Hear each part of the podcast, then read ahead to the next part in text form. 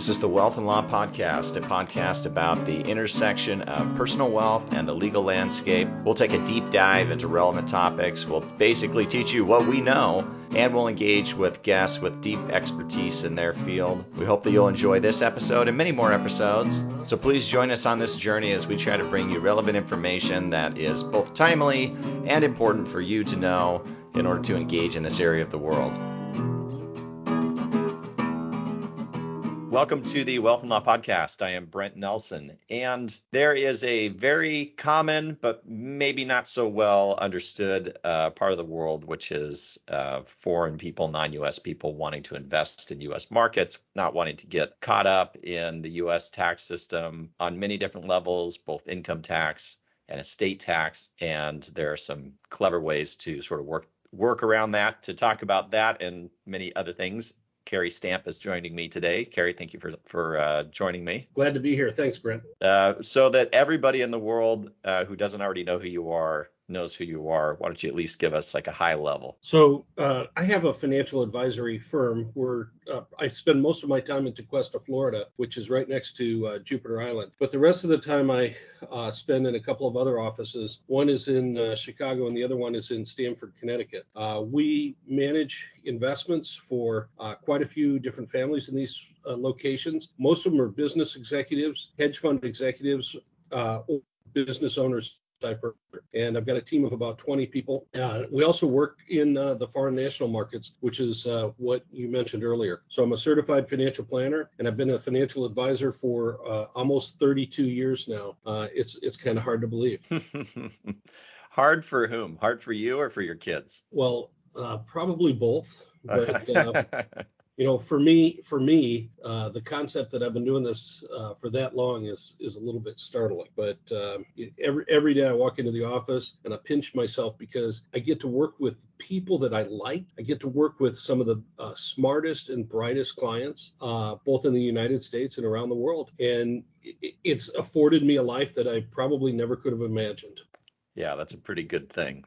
I I um, I don't know about you. I, I mean, I haven't been uh, in my practice for 30 years, but I do recall back uh, when I was a brand new baby baby lawyer and I was talking to another lawyer and that lawyer said something like, "Well, I've been practicing for 10 years." Let's say they said 10 years. And I thought 10 years, that is forever from now. And I'm well beyond that now. And now when I look back on that, I'm just like, that was like a second. It just yeah. happened overnight. Absolutely. I started at 22 and I was way too young, way too wet behind the ears. And nobody wants to trust a 22 year old with their life savings. So, uh, the guys that I mentor, because I uh, essentially run a training program for younger financial advisors, uh, when somebody says, how long have you been in the business or how long have you been working for Cary Stamp and Company? I tell them a great answer is some days it feels like forever. So simply yeah. a deflection, but mm-hmm. uh, you know, uh, I, have I've cut my teeth.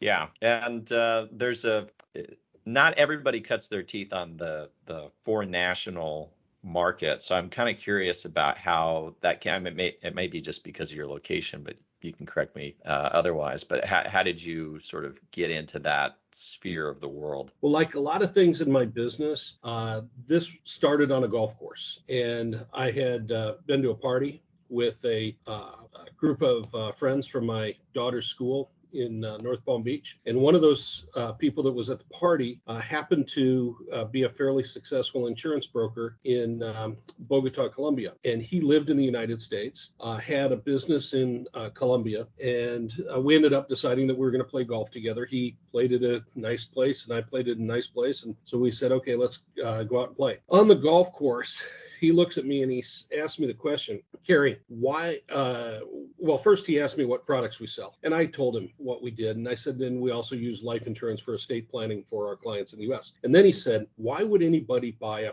permanent insurance policy that has cash value when you can buy term insurance and it's so much cheaper. And I said, well, there could be any number of reasons, but let's say you'd already maxed out your 401k, for example, and you wanted to put some money into uh, a vehicle where you could accumulate uh, funds tax free. You could uh, take retirement income on a tax free basis, and you could essentially choose how you wanted to invest it, whether it was in a fixed investment or it was a uh, variable investment or it was an index oriented investment. And I explained the process to him. And he said, Cary, what are you doing next month? And I said, I got a lot of stuff on my plate right now, but what day? And he says, this weekend. I said, okay, what are we doing? He said, we're going to Bogota. And I said, um, for what? And he said, what you just described to me is exactly what a bunch of people I know need uh, to uh, be doing so that they can get some money into insurance policies in the United States. And I said, hold on, I don't even know if you can do that. This was in 2014 or 2015. And um, so I had to do a little investigating. And turned out that there were some insurance companies that would allow me to sell policies on foreign nationals. So I said to him, okay, there might be something here, and I'm willing to go down and make a short reconnaissance trip with you uh, and see what would happen. And so we went to uh, Bogota, Colombia, uh, and sat down and talked to some of his clients who were very high net worth individuals, explained to them the process, and to a person, they were all interested. Not every one of them decided that they wanted to proceed, but every single one of them wanted to know a lot more about the concept. So um, the appeal for somebody that lives in Colombia to have a U.S. insurance policy is that it's in U.S. dollars. Number one, it's in the United States. Number two, and it's in a uh, uh, tax-free vehicle number three. And the US dollar thing can't be underestimated because in the last 10 years, the Colombian peso has depreciated against the US dollar by something like 70%. So if you can get assets out of a depreciating currency and into US dollars, uh, it makes them a lot more comfortable. On top of that, they live next door to Venezuela. And the people in Colombia have seen what's happened there and they are frightened that it could happen also in Colombia. There's an election going on right now, and they're especially frightened. Yeah, it is. Uh, it's it's not just Colombia. From my experience, there are a lot of people from that part of the world. Although it's not unique, there's a lot of people from many parts of the world uh, who are seeking investment opportunities inside of the United States. You mentioned the the income tax savings on uh, investments through, say, cash value style uh, policy. I mean that for a, for a non-resident, let's say they're non-resident, non-citizen investing in the U.S. and typical stocks and bonds, um, they don't pay capital gains tax in the U.S. But what they get is relief from the withholdings tax on the interest and dividends, which can be substantial. The withholdings tax is 30%. So if you imagine every dollar that you get, the, the IRS automatically taxes at 30% that can be a hefty charge and a hefty drag on your investments. You have to almost have to factor in the income stream being dragged down by a 30% margin every single year if you're in a country like a, a, a Colombia that doesn't have a, a, a tax treaty with us. So there's a lot of interesting opportunities from that perspective. The other the other opportunity that comes up that seems to be um, prevalent for us is that for say like a Colombian national non-US resident, non-citizen. If they have a life insurance policy that's invested in the US, the cash value and the, proce- and the proceeds on that policy are not subject to estate tax in the United States. Is that is that a compelling uh, factor for your clients who are using those products, or, or, are they thinking about it more from the income tax side? Uh, I would say both. Mm. So the first uh, objective is how can I get some money into the United States that if I have to leave uh, Colombia, I've got cash there it's already there. And if I want to pull it out of this insurance policy, I can. That's number one. Uh, number two is certainly the fact that if somebody were to that uh, the insured were to pass away, uh, there is money that goes to them on a tax-free basis in the U.S. And I have been told by multiple uh, Colombian lawyers, I'm not a Colombian lawyer, but I've been told by multiple lawyers that it's also estate tax-free to them in Colombia if they choose to take the funds back uh, to Colombia. That it's proceeds of a life insurance policy and not taxable. So, but I will also give you the caveat that Colombia has a habit of t- changing their tax laws uh, every few years. Once the uh, fairly wealthy people figure out what the next workaround is, then they pass a new law, and then you have to figure out what the next workaround is. So um, it's it's an interesting uh, process because there are a lot of requirements that people are not aware of. And if I can, I'd just like to share a few things that uh, uh, people outside the United States, if they're thinking about buying life insurance, need to know. Yeah, definitely. So uh, the first thing is it's all part of an underwriting process, and the underwriting process uh, involves uh, knowing that you're a high net worth individual because the insurance companies that are writing these policies want to know that the person that lives in South America or lives in Asia or wherever has the ability to get the highest quality possible health health health care, uh, and they want that because they want the person to live a long time so they don't have to pay the insurance claim. So in most cases, we're talking about families that have a minimum net worth of uh, $5 million. We're also talking about families that have some type of a nexus to the United States. And that nexus could be a family member lives here, their child goes to college here, uh, one of their children was born here. That's a very common situation, which also complicates estate tax planning. Uh, or they have a business in the United States. They also need to have U.S. bank accounts because insurance companies require policies to be paid for by U.S. Uh, funds coming from U.S. banks. Insurance companies don't want to do the first line of the uh, money laundering uh, review, so they want the banks to do that. So we have to uh, make sure that our clients have accounts here. They have to sign the applications and they have to uh, get their medical exam if it's required and it usually is in the United States. So that's the first layer of working with these uh, folks is underwriting and making sure that you know who the carriers are and what the requirements are for the different carriers. And as I was saying earlier, seven or eight years ago, I had no idea. It's it's a maze because some insurance companies may want this business, some don't and some may want it this year, but they don't want it next year. So it's uh, the requirements are constantly changing, and uh, you need to make sure that you're working with somebody that's keeping up on that. Yeah, I was going to ask you, is is that a is that an issue where an insured is insuring somebody this year, but in the next year they have a change of policy, and now you've you've got to flip that into you have to exchange that 1030 35 that into a new policy with an insurer that will take a non-resident? No. So once a policy is issued, uh, they it, they can't uh, revoke the policy. Mm. So these are permanent lifetime policies that are in force as long as the person is alive, as long as the premiums are properly paid, and as long as the insurance company is in business, which raises another point. You have to make sure that you're dealing with reputable and reliable insurance carriers.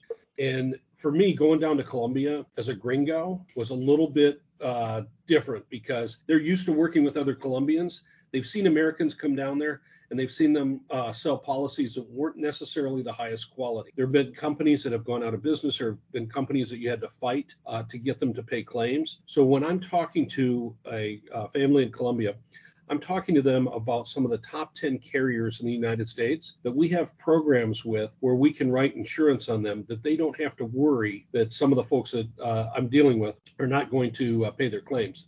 I can only also speak in generalities when I'm in Colombia. In order for me to actually uh, provide them with very specific information, that has to be done in the United States as well.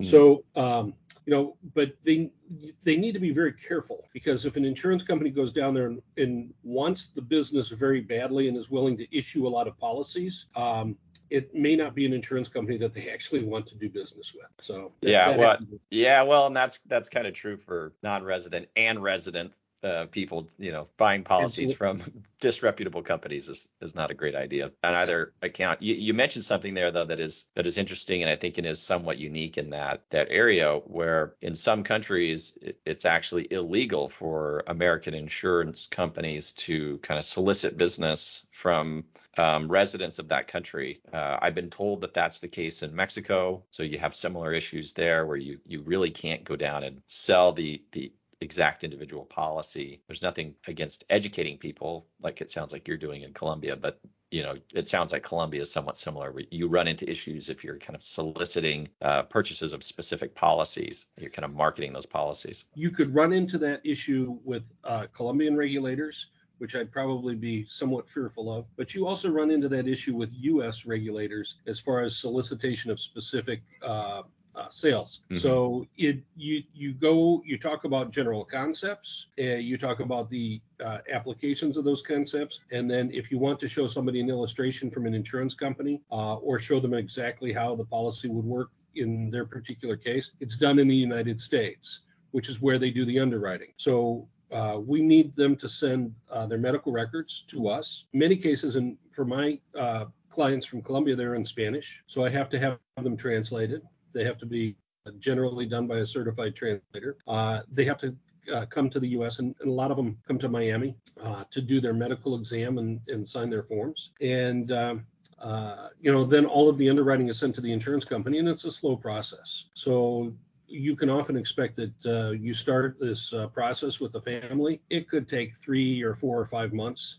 uh, before we actually get a policy issued. Yeah, absolutely. It just all of those logistics alone uh, mean that it's going to take that long. It seems to come up in in two scenarios. Uh, well, we've we've mentioned one, which which you sort of teed up here, which was uh, say a, a, family in Colombia that's of means they want to get some money out. We're not talking about nefarious illegal things here. So anybody thinking that like that's not what we're talking about.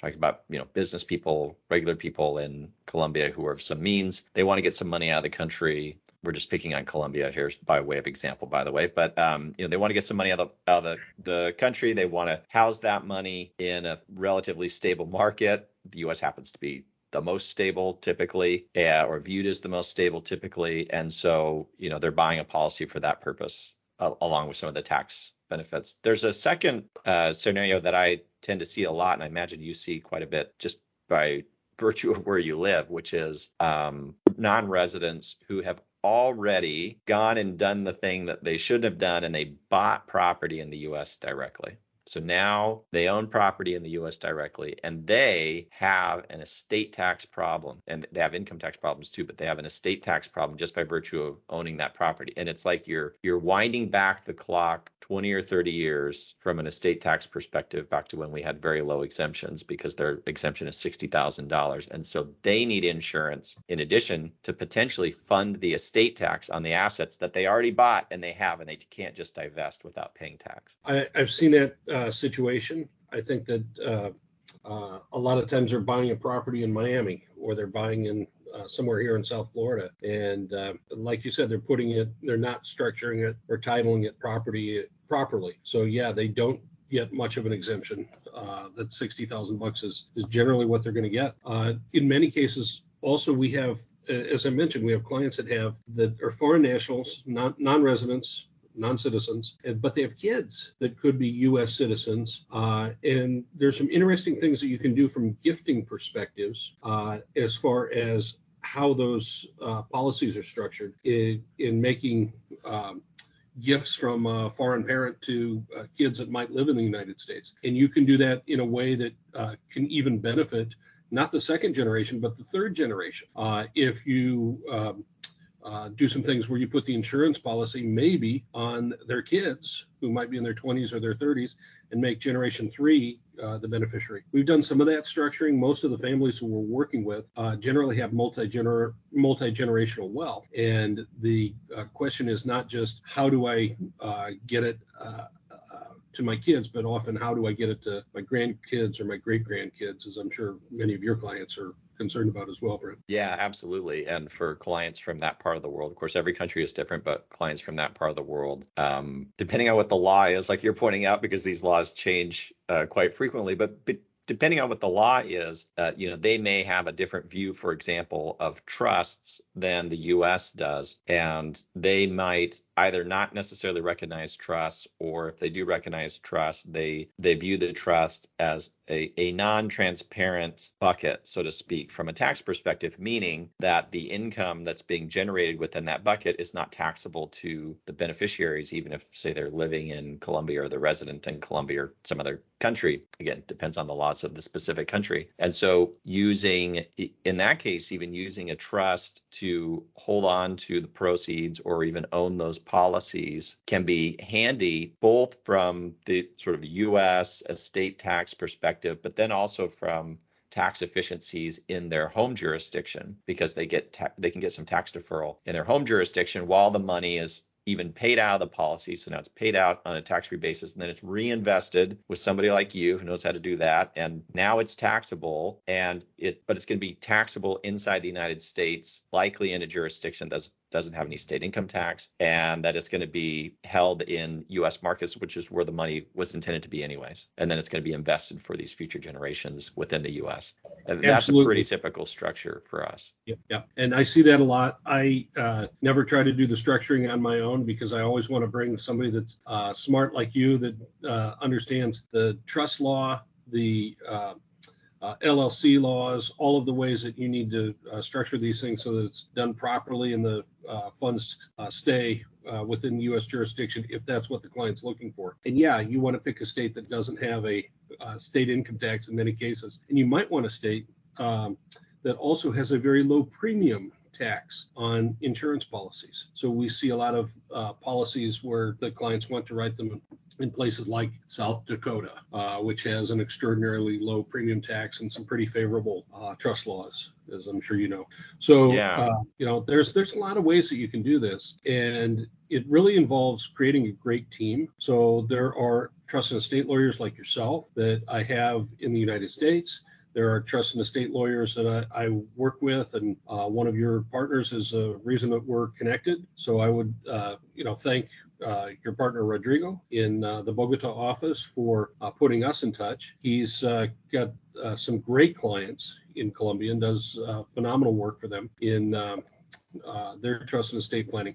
It takes a team because I don't pretend that I know uh, U.S. law or any type of foreign law. I know insurance, I know uh, investments, uh, and I understand people and what they're trying to accomplish. But some of the specifics of how you uh, put all of this together can get pretty complex, and I don't want to try to do that all on my own. Yeah, it's the same from my perspective. I have I don't know anything about the different insurance products and which are good and which are bad and i need people and I, or and that leaks into all the investment decisions as well. I need people who are actually smart and can make those decisions. And and say for Rodrigo, when I do work with Rodrigo, I don't know anything about Colombian law, so oftentimes I just have to turn to him and say like, okay, so this is the way we would do it here. What happens there? Are there any problems there? And he'll talk me through it, and we'll you know find some meeting of the minds until we are happy with a structure that works for everybody. It's a it's an interesting um, it's an interesting dynamic as well because sometimes these families um, they want to be invested in investments beyond, say, a, a, typical investment fund or investment mix that might be available in a commercial policy. And sometimes um, those people are still looking for life insurance that allows them more flexibility on the investments. If they're trying to do that, then what kind of options would they have? So we're getting in an area called uh, private placement uh, insurance, and I'll give you a high level overview uh, mm-hmm. without any specifics because it's a, a U.S. securities product. So private uh, placement life insurance is issued by companies that uh, uh, are willing to allow uh, either people in the U.S. or foreign nationals to uh, make specific investments inside of a policy. So, for example, if you own a hedge fund and that particular hedge fund is not tax efficient, they do a lot of buying and a lot of selling, and they throw off a lot of uh, capital gains every year that you have to pay tax on. In many cases, you might want to wrap that hedge fund inside of a what's called a private placement insurance policy. And those types of policies generally have very high uh, funding requirements. We're talking about uh, a million or two million dollars just to start, and many of these policies can be tens or even hundreds of millions of dollars uh, that is um, in cash of cash value that's inside of uh, these products. So there are commercial uh, kind of off the shelf variations of those types of products. Uh, they're offered by some of the major insurance companies that I do business with on a day to day basis. But then there are also more bespoke uh, type products that are offered by what I would call boutique um, insurance companies that just specialize in uh, helping people put specific assets inside of a policy. One of the keys, though, and people don't understand this, is one of the requirements is that the uh, person who owns the policy, who's who's putting the funds in the policy, can't have control over the investments inside of the policy. So I work with a lot of hedge fund uh, families in my practice in Connecticut, and uh, if they are the hedge fund manager and they want to put their own fund in the uh, product, generally is not going to fly. It's not going to be uh, in line with the regulations. But if they want to have five other hedge funds inside of their uh, policy that uh, they put cash value into, yeah, they can do that as long as they're not uh, in control of those assets. Yeah, so it gives you a little more flexibility, but to your point, you don't, you're not the commander, and so, and you can't have that sort of authority, otherwise it's going to blow up the life insurance uh, status of the policy from a tax perspective. And of course, you're doing it because it's life insurance from a tax perspective. So if it doesn't have that quality, you're really just investing directly in in taxable entities, and that defeats the purpose. So yeah, there's a I think it's an interesting market I think it's an interesting market for foreign investors in particular who are trying to invest in the US, um, but also want to have some sort of hedge against taxes, both income tax and, and estate tax. But to your point, it really depends, I think, at least in my experience, on how committed they are because it is a big commitment. Somebody's got to write a very large check to get those policies off the ground.